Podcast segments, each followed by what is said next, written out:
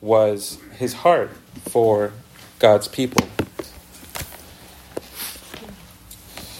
Last week we started by going through the letter of Colossians. We won't go through all of it in its, its entirety. We just we're just focusing on the prayers of Paul right now. And the purpose for going through these prayers is not only just to learn how to pray, but to learn for what we ought to be asking for.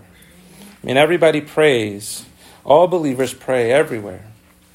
But there's a difference between just praying and then asking specifically for what is going to benefit not only yourself, but for the people of God. The congregation that Paul is writing to, he's never met, he doesn't know them. He only knows one member of the congregation, Epaphras. And Luke tells us in chapter in, in Acts chapter 19, verse 10, that Paul's ministry was so effective in Ephesus, 100 miles west, that all of the residents of Asia heard the gospel. Now that's amazing because there's no cars, there is no postal service like we have today, there is no FedEx, there is no internet, there's no social media. But Paul remains in Ephesus for three years and he preaches the gospel, and that ministry, one commentator says, is so effective that all the residents of Asia heard. Now, if you're thinking through, if you look at, if you zoom out just for a moment and you think about what Jesus said in Acts, in Acts chapter 1, he said, Remain in Jerusalem the Lord will give you, the, the Father will give you His Spirit. He will give you power, and you will be my witnesses, not only in Jerusalem, not only in Judea, not only in Samaria, but to all the ends of the earth. So by the time we get to Colossae, we see the fulfillment of what Jesus said. Because that's a long ways away from Jerusalem. That's a long ways away from Jerusalem, all the way in Asia. And as we've gone from city to city, the goal is not that we would simply get a tour of these cities. It's nice to know the historical facts. It's nice to know the context. It's nice to know what these people are up against. But even deeper than that, the aim of these exhortations is that the Lord would teach us what to ask for, when to ask for them, and how to ask for them. And so, most Christians, as they approach prayer, they think about prayer in a way like the gumball machines that we had growing up. You take the quarter of your prayer, you put it into the form of religion, and you turn the knob and you hope, crossing your fingers, that the red gumball of your answered prayer will come down. Or some people think that prayer is like sending a letter to God, where they get on their knees and they say, Dear Lord. And so it begins as if you're making, uh, uh, writing a letter to your pen pal. And then you seal the, the, the you, you sign the letter by saying, in Jesus' name, and then you send it off with the postage stamp called Amen. Mm, wow. Now, that's fine. But the Lord is calling and challenges his people to go deeper than that. Because it's communion that he wants. It's the, the, the, the way has been opened into the very presence of God through our Lord Jesus Christ, so that we're not just standing outside of the garden of communion with the Lord, but we are entering into his presence so that we see him. And Revelation 21 tells us that we shall see his, him face to face. And this is what the Lord calls us to. And so, one of the biggest challenges that we who have indwelling sin or remaining sin face is the temptation to reduce the Lord to just a mere means to our own ends. And instead of seeing Him for who and all that He is, we are going to the Lord trying to get the things out of Him. And you know what that's like when someone wants to only call you for something that they need rather than asking, How are you doing? Maybe that'll come midway the sentence, or maybe that'll come at the end. By the way, how are you? How are your kids? Oh, thanks. Okay, see you later. and that's not the way it should be with the Lord's people. So if that's the negative, if that's framing it in the negative, what is the positive? The positive is that Paul has overlapping intentions for every congregation that he is involved in somehow. Remember, he is the, the apostle to the Gentiles. That's what he said he is. This is what the Lord has called him to. He is not just going to the Jew first, but he's going to all of the people who are alienated and have been alienated from the life of God. And he's bringing them the good news that they are now invited to be enfolded into the family of God. What does a Jew have to do with a Greek? What does a Jewish person who has all the promises from Abraham all the way up to Jesus have to do with someone who has spent their entire life sacrificing to idols and knowing nothing about the promises of God? Well, in Ephesians, we see that now Christ has reconciled both Jew and Gentile, bringing them together in Him. And what we see in Colossae is the apostle to the Gentiles bringing the good news to people who don't deserve to hear the good news. Now, the effective ministry of the apostle Paul sees its fruit in us today because we're all Gentiles for the most part. We're all in New York. We're all we're, we're, we're here in New York. We're not in Jerusalem. We're not in Judea. We're not in Samaria. But we're to Paul at the ends of the earth. And so, as Paul is writing this letter, he gets this from Epaphras, a faithful worker who is from the city of Colossae, as he gets word that God has established a congregation in the midst of Gentile territory in the ends of the earth. What does Paul immediately do? Well, here's the checklist. If verse 10 is Paul's desire for the congregation in Colossae, then the latter half of verses 10 through 12 explain what that desire looks like. So, first, it's that they would bear much fruit in every good work that they undertake. And I get that from verse 10, where he says, So as to walk in a manner worthy of the Lord, fully pleasing to him, bearing fruit in every good work. Second, it is that they would increase, they would continue to increase in their knowledge of God. Again, verse 10. Thirdly, it's that they would be strengthened with all the might that comes from an omnipotent God. And fourthly, it is that the congregation who is characterized would be characterized by thankfulness. So we'll look at those in turn. We'll look at all four of those things. But before we begin, I just want to clarify a few things as we're heading into our text, because I do recognize that we're all in various places when it comes to our walk with the Lord. But look at verse 10. If you have your Bibles open, look at verse 10 and look at what Paul says that the Christian life is. Paul says that the Christian life is to walk in a manner worthy, pleasing to the Lord. The Christian life is characterized by walking, and this is something that Paul would have known and understood. You go back to Psalm 1, where blessed is the man who walks not in the counsel of the wicked, or who stands in the way of sinners, or sits in the seat of scoffers. Or you go, you go back even further to Genesis chapter 17, where the Lord calls Abraham and he says, Walk before me and be blameless. The idea of the life before God is that you are walking, you are constantly in motion, communing with God throughout the entirety of your life. Paul understood, understood this. And so, wherever you are this morning, wherever you are with the Lord, the Lord is calling you to Himself, to walk with Him, to commune with Him. And sometimes that walking does look like you are running with the, the, the wind beneath your sails, or sometimes it looks like you're just crawling and barely making it to Sunday morning. But either way, the Christian life is characterized by believers who are in motion, walking with the Lord. But the second thing that I want to say this morning is, is this that all Christians do pray. Now, I recognize that there are times where we have the deep, dark, hanging clouds over us, like today, of, of the, the, the afflictions of life, of the trials that we have in this life, and sometimes it's difficult for even, even just to say, Lord. Mm.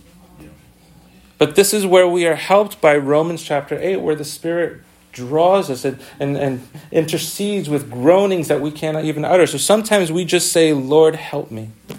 And in fact, that's what we saw this past weekend at the funeral service with some of Penny and Matone's uh, uh, writings. Lord, help me. Sometimes in my own in, in my own studies, I, even as I'm preparing for some of these things, I don't know what to pray for. Sometimes Paul doesn't know what to pray for, but at least we cry out to the Lord and we say, Father, help me. The reality that we can actually say, Father, is a work of the Spirit because no one can call Jesus Lord except by the Spirit. And, the, and the, the Lord is the one who draws us to Himself. So there is no way apart from the Spirit that you can come to Him. And so every Christian, every believer prays, and though sometimes it looks like the most amazing of prayers, and then other times it looks like just one word. This is the work of the Lord. And this is why we have chapter 4, verse 12, where Epaphras is agonizing for his people in Colossae. And then the, the, the, the, final thing is we're getting ready to head into our text this morning that I want to say is this. I realize that it, there is a very, very real temptation to compare yourself to the Apostle Paul as you're going through this. You look at Paul and you say, man, this guy prays all day, all night. Does he have a life? what are you doing, Paul? Do you even go out and get groceries? And the fact is, is that we're not necessarily called to be exact clones of Paul, but we are meant to look at men like Paul and imitate their faith. This is what the author to the Hebrews says. And we desire each one of you to show the same earnestness, to have the full assurance of hope until the end, so that you may not be sluggish, but imitators of those who through faith and patience inherit the promise. This is why biographies are so important, because you realize that real men in real time, in real space, in real space, struggled through their Christian life. And you look at them, oh, you only get a snapshot of their life, and you say, man, these guys are amazing. I wish I could be like a Spurgeon. But what you don't see is that his wife watched him as he huddled in the corner, crying, wondering why he's so down, why he's dealing with thick clouds of depression. That's what you didn't see. That's what you didn't see going on behind the scenes. What you didn't see in some of these men who preached the, the most amazing sermons is that as they laid their head down uh, before they went to sleep, they wondered, Lord, is my ministry effective at all? Mm-hmm. And so, stop comparing yourself to the Apostle Paul. I'll just say that right up front. Look to him, imitate his faith. Look to the men that the Lord has given to us in his word, and ultimately let that lead your eyes upward to the Lord Jesus Christ, who was perfect. And then trust in his righteousness. And so we come to verse 10. Last week we were looking at Paul's purpose. We were looking at his prayer first, and then we were looking at the purpose of this prayer. But today we're going to wrap that up by just focusing and zeroing in on those four things the fruitfulness of work, the increasing in the knowledge of God, the being strengthened with all power, and the giving thanks to the Father. But first, let's look at verse 10. He says his purpose. He gives us his purpose. What are you doing, Paul? What do you what do you want us to understand? And ultimately, it's that we would walk in a manner worthy of the Lord, fully pleasing to him. Why would he want that? Because he's all the way 100 miles plus west, and now he has a faithful worker in Colossae working there to labor to make sure that the entire congregation would grow up in maturity. And what he wants is them to grow. He wants the name of Christ to be glorified. But what does it mean to bear fruit in every good work? Well, I think first we need to understand that every single person in this world is engaged in work. Whatever it is you do, it takes work to be lazy. it does. It takes work to go out and make money to provide for your families. It takes work. Whatever it is, the Lord has designed us to work. And this has not failed since creation. Either we are working for the Lord or we are not. And what the Lord does in his people is he puts in his people a new heart. This is the promise of the old covenant that God would come and that he would put in us a new heart. And the new heart facilitates a rebranding of all of our works so that they are now considered and constituted good by the Lord because the aim of our hearts and our lives are fixed on pleasing our Savior who loved us and gave himself for us. This is way different from the world. This is why the warning that the Lord gives in the Sermon on the Mount on the last day is this. They say, Lord, we've cast out demons in your name. We've preached. We've done all of these things. Here's the load of works that I can give to you. I can show you. Here's the evidence. And the Lord says, Depart from me, you workers of iniquity. Everyone works. And what Paul is hearing when he hears that there's a congregation being established and established in Colossae is that there are people who have hearts that are regenerated, people who are now dispositionally facing the Lord Jesus Christ, and now he wants them to take up their, their all of their energies and put it to the glory of Christ. Mm. And he says this in, in Colossians chapter 3, verse 12. He gives us actually a list. Thank God for this in our Bibles because we'd be left wondering, okay, Paul, what are these some of these works? Well, he tells us Put on then in verse 12, as God's chosen ones, holy and beloved, compassionate hearts, kindness, humility, meekness, and patience, bearing with one another, and if one has a complaint against another, forgiving each other as the Lord has forgiven you, so you must also forgive. And above all these, put on love, which binds everything together in perfect harmony. And so on he goes. But the idea is if you wanted to get a picture of what life was like apart from Christ, just look at the negatives of all of these. Mm. You weren't God's chosen ones. You weren't holy. You weren't beloved. You didn't have compassionate hearts, no matter what people told you about how nice this person was across the street. You weren't kind. You weren't humble. You were always trying to put yourself first or seeking yourself first. You were always bear, not really bearing with one another. You had some complaints against other people, and you did not forgive because you didn't really have the idea of Christ's forgiveness in your thinking. And so I'm glad that Paul, and by the Spirit, this is here. I'm glad that this is here so that we can see what good works look like. Notice that these are good works that are being done now. You go back to verse 10, he says, bearing fruit, not so that in the future you will bear fruit, or in the past you look back to some fruit that you bore. It's you're living in the moment right now. Right now, bearing fruit. And that calls us to some responsibility, right? It calls us to not take a back seat when it comes to life in the congregation, but it calls us to roll up our sleeves and say, okay, how can I help bring life to this congregation? How can I edify one another? How can I think of the interests of others? The foundational reason for why we do what we do is because the Spirit has transformed our hearts so that now our aim is not to please ourselves, but to please the Lord. And we get evidences and glimpses of this when people take photos of us. We get uh, glimpses of our own hearts and our own selfish hearts when people take group photos and the first person that we're looking for is ourselves right that's that's that's how we know that we're sinners because we're looking for how we looked first before we look at everyone else i once knew a, a, a young man who was hired to work at a retail store i've been in retail for 20 over 20 years and i knew one who was hired to work at a retail store. He knew nothing about the, the products that they sold, but in six months he was promoted from part time to full time. And this man did some, some work. And in the interview process, he was asked, How is it that you went from zero to 100 in six months? And he said, Because of all of my coworkers who said, If you need any help, ask. And he did. He took full advantage, unashamedly, of all of those times and he said, Hey, can you help me? Can sorry to be a bother. Can, can you help me? No, you're not a bother at all. Can you help me? Can I need I have a question on this, I have a question on this. And so there was a consistent asking of questions and asking for help. And the Christian life is just like that. It's not that you have everything.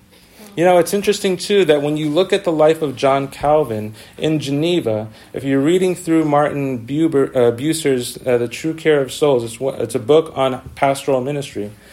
John Calvin wasn't the only one in Geneva. He had several other ministers, and what Martin Bucer, another pastor, says is that the Lord gives gifts to one, one elder, and he gives gifts to another elder, and he gives gifts to another elder, so that no one has the, the, the full run of all of the gifts, but everyone is working with each other so that they're like a body working together as a single unit. And this is the same way in the military, right? In the military, not everyone is a sniper. Not everyone is a munitions man. Not everyone is a medic, because if everyone is a medic, who's doing the fighting? Mm-hmm. And so, the Christian life is like that. The works that bear fruit are those which aim at the glory of Christ, that aim at the building up of our brothers and sisters, the asking for help, and to the looking to our Lord Jesus Christ so that they are fruitful. These are the kinds of works that are going to be spoken of in eternity. Mm. Even the smallest of things will be spoken of in eternity. So that in eternity, when we're in the presence of our Lord Jesus Christ, we can say, by faith, He took out the trash. And we needed it that day. By faith, He cleaned up the parking lot. And we needed it that day. Why? So that more people can come. By faith, he or she changed the diapers. By faith, they went on went for groceries and took a meal to someone. By faith, they did all of these things. These are fruitful works. But the fruitful works assume that we are growing in the knowledge of the Lord. And this is what he says in verse 10 fully pleasing to him, bearing fruit in every good work, and increasing in the knowledge of God. This is, like I said last week, this is not a select group of people in the congregation who are in the know. This is for all people, every single believer. It is true that whatever we love, we will grow in the knowledge of that thing. So, if you love sports, you will grow in the knowledge of all of your favorite sports heroes. If you love cosmetics, you'll grow in all of the ways that you can apply cosmetics to someone's face. Or if you love biology, you will find all the ways that biology can be applied to everyday life. This is just how we are because we were created to worship. Christ is the reservoir of all knowledge, the treasury of all knowledge and wisdom. And Paul's desire is that as they are growing in the knowledge, as they are working, as they are involved in body life, which is another way of saying getting involved in the life of the congregation, they are also growing in their knowledge of the Lord. This is what Peter says in 2 Peter 3:18. Grow in the grace and the knowledge of the Lord. Why? So that when you get together and you have haven food and fellowship, you can start spitting out facts. Did you mm-hmm. know? Did you know? Did you know? Did you know? And you start playing Bible trivia? No. This is not Bible trivia. This is this is what the Lord has done in my life. This is how the scriptures have ministered to my soul this past week. This is what the Lord is all about. And this is why the psalmist over and over and over again says, Let us declare the works of God to a generation yet to be born. So that whether we're speaking to our children or we're speaking to our parents or whoever we're speaking to, we are declaring the works of God. What has God done in your life that you have stood back and held your hand over your mouth and said, Wow, that is the work of the Lord? Well, you woke up this morning. Your heart is still beating. Mm. And every time that your heart beat, it beats, it's another moment of God's grace. Paul says that they would be growing, increasing in the knowledge of God, and the idea of this is that it is a dynamic growth. It's not just a static growth. Static growth would be you go to the library, you get all the books, and you fill your head with those books, and then it's done. But a dynamic growing is the unveiling of your heart's desires to another hmm. person. Hmm. Hmm. And so, this is why we have in our Bibles that the secret things belong to the Lord. Let the secret things belong to the Lord, but the things that He has revealed to you, to us, belong to us and to our children. God is not a God made of wood and idols and, and all of these things, but He is meant to be known. You know, one of the things that I think about all the time is that we live in a country where all of the resources, Reformed resources, biblical resources are readily available at our fingertips. And we can download them and fill our phones and fill our technology with all of the resources that have been publicly made available to all of us that the Colossians didn't have at the time. And you know what the question that the Lord is going to ask us in that day is? What did you do with it? What did you do with it? With the knowledge that you gained about me, what did you do with it? What happens if the Colossians, or let's bring it home a little bit, if the Haven Church grew in knowledge about God and continued to grow in knowledge about God? So that we're industrious, we're bearing fruit, we're showing that we are a reformed, a solid church in the city of Commack. And that's all we ever did. Well, the Lord will come to us and say, like He did to the Ephesians, where they had the eyes of their hearts open, and He said, You lost your first love. Don't lose your first love. Don't lose your first love. Use the knowledge that you have to praise and worship the Lord. Pastor said this past weekend that at the funeral service that the Christian life is everything but bliss. It's the greatest life that you will ever live, but it's not the life that is free from any pains and worries and anxieties. You will go through things. And this is what we see in Christ's prayer for his people in John chapter 17. I do not pray that you would take them out of the world, but that you would, they would be kept from the evil one. You are in the world. You are dealing with real things. There are people that are being burnt at the stake. There are people that are being crucified upside down for, for Christ's name. There are people who are being whipped 300 and plus times for Jesus' name. And the Lord doesn't promise that He's going to deliver them out of those situations, but that He is going to give them the strength to get through those situations with joy. And this is the third thing that He gets to here in verse 11 being strengthened with all power. So if they're bearing fruit and if they are also growing in the knowledge of God, they are also being strengthened with all power, all of God's power, the power that raised Christ from the dead. They are being strengthened to go through those trials and through those afflictions with joy. Amen. How do you go through those difficulties with joy? How do you get burned at the stake and you sing hymns with joy? With joy? Knowing that the flames are rising higher and higher. How do you do that with joy? This is, there's only one answer to that it's by the Spirit. It's by the work of the Spirit. You know, this this this past year, we went through, uh, and I, I, asked Jasmine for permission before I went ahead and, say, and said this. But this past year, we found out that she was pregnant, that we were going to have a third child, right? And that was a surprise. We're having a th- third child. Some people don't understand how hard it is to have children. Some people just have children so easily, but for us, it was a surprise. And then we got word that there was no heartbeat. So it went from exhilarating all the way down to just the horizon line of this world. And so I asked her, Wednesday night rolls around, we're at our old church, and Wednesday nights they have, like what we have, uh, food and fellowship time, but they have it before the prayer time. So everyone comes together for a meal sit down. There's hundreds of people, and uh, I always joke with the, the, lady who was making the, the meal. I said, "Sorry if we had more people to this list, and uh, but your food is good." And, uh, and so I asked Jasmine. I said, "Do "You really want to? You want to go to church tonight to to prayer?" And she said, "Yeah." She said, "I would rather grieve with God's people than be alone in this." Wow. And she was right in saying that. The question is how? How do you do that? How in the world can you do that? The natural response is to withdraw.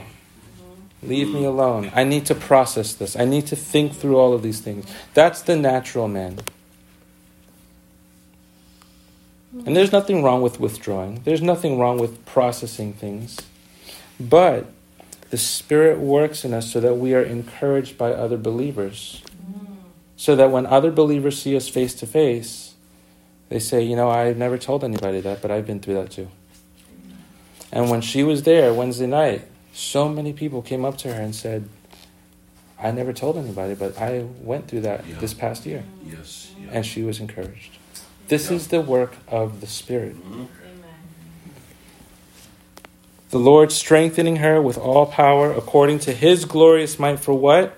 For all endurance, steadfastness, and patience with joy. Can you hear the fruit of the Spirit here? Mm-hmm. This is, these are the same words. This is the fruit of the Spirit right here. And this is what Paul is praying for. Mm. The last thing in these verses, before he gets into the, the, the whole background of what Christ has done for his people, is the giving of thanks. In Romans chapter 1, those people who did not see fit to have God in their thinking, in their knowledge, are characterized by their thankless hearts. You want to know what characterizes a non believer? They're not thankful. And it's not that they're not thankful to you, but they're not thankful to the Lord who made them and who gave them the means to get what they have. Giving thanks to the Father is what he says. Why? Because it was the Father who qualified you to share in the inheritance in, of the saints in light. Not you, not your works, not your strength, not your looks, but the Father, sovereign in all of his decision making.